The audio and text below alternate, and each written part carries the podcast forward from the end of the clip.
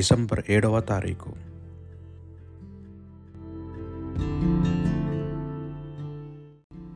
ఆగమన కాలంలో మొదటి గురువారం. మొదటి పట్టణము యషయా గ్రంథము. ఇరవై ఆరో అధ్యాయము ఒకటి నుండి ఆరు వచనముల వరకు.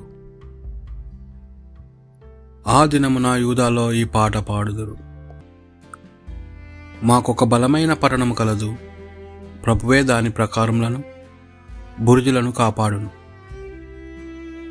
నగర ద్వారము తెరవవును. విశ్వాసముతో నీతితో కూడిన జాతిలోనికి ప్రవేశించునుగాక. ప్రభు స్థిర మనస్సుతో నిన్ను నమ్మిన వారికి నీవు పూర్ణ శాంతిని వసుగుదువు. మీరు సదా ప్రభువును నమ్ముడు. ఆయన మనకు శాశ్వతమైన రక్షణ దుర్గము.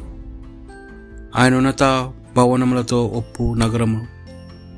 వసించు వారిని మన్ను గరపించెను ఆ నగరమున కూలద్రోసి మట్టిలో కలిపెను. పీడనమునకు గురైన దీనాత్మలను ఆ నగరంలో తమ కాళ్ళతో త్రొక్కుదురు. ఇది ప్రభు వాక్కు భక్తి కీర్తన.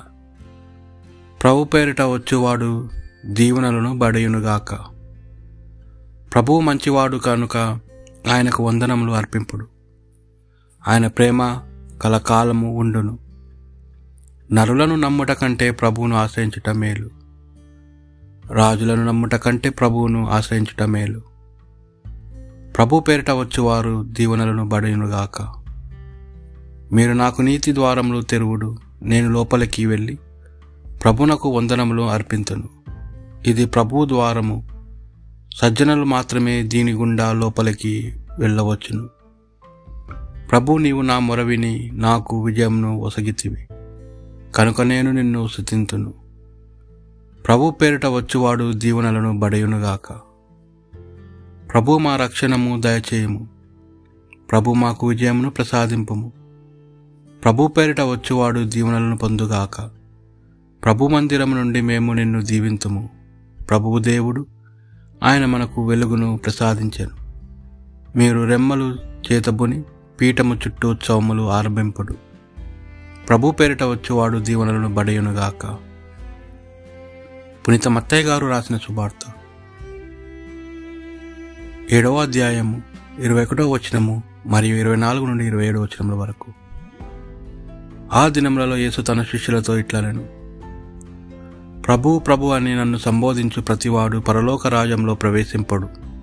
కానీ పరలోకమందలి నా తండ్రి చిత్తానుసారముగా వర్తించువాడే పరలోక రాజ్యంలో ప్రవేశించును. నా బోధలను ఆలకించి పాటించు ప్రతివాడు రాతి పునాదిపై తన ఇల్లు కట్టుకొని బుద్ధిమంతుని పోలి ఉన్నాడు. జడివానలు కురిసను వరదలు వెలువలై పారి పెనుగాలులు వీచినను ఆ ఇల్లు రాతి పునాదిపై నిర్మించబడుటచే కూలిపోలేదు. నా బోధలను ఆలకించి పాటింపని ప్రతివాడు ఇసుకపై తన ఇల్లు కట్టుకొని బుద్ధిహీనుని పోలి ఉన్నాడు. జడివానలు కురిసి వరదలు వెల్లువై పారి పెనుగాలు వీచినప్పుడు ఆ ఇల్లు కూలి నేలమట్టమాయను. దాని పతనము చాలా ఘోరమైనది. ఇది ప్రభువు సువిశేషము.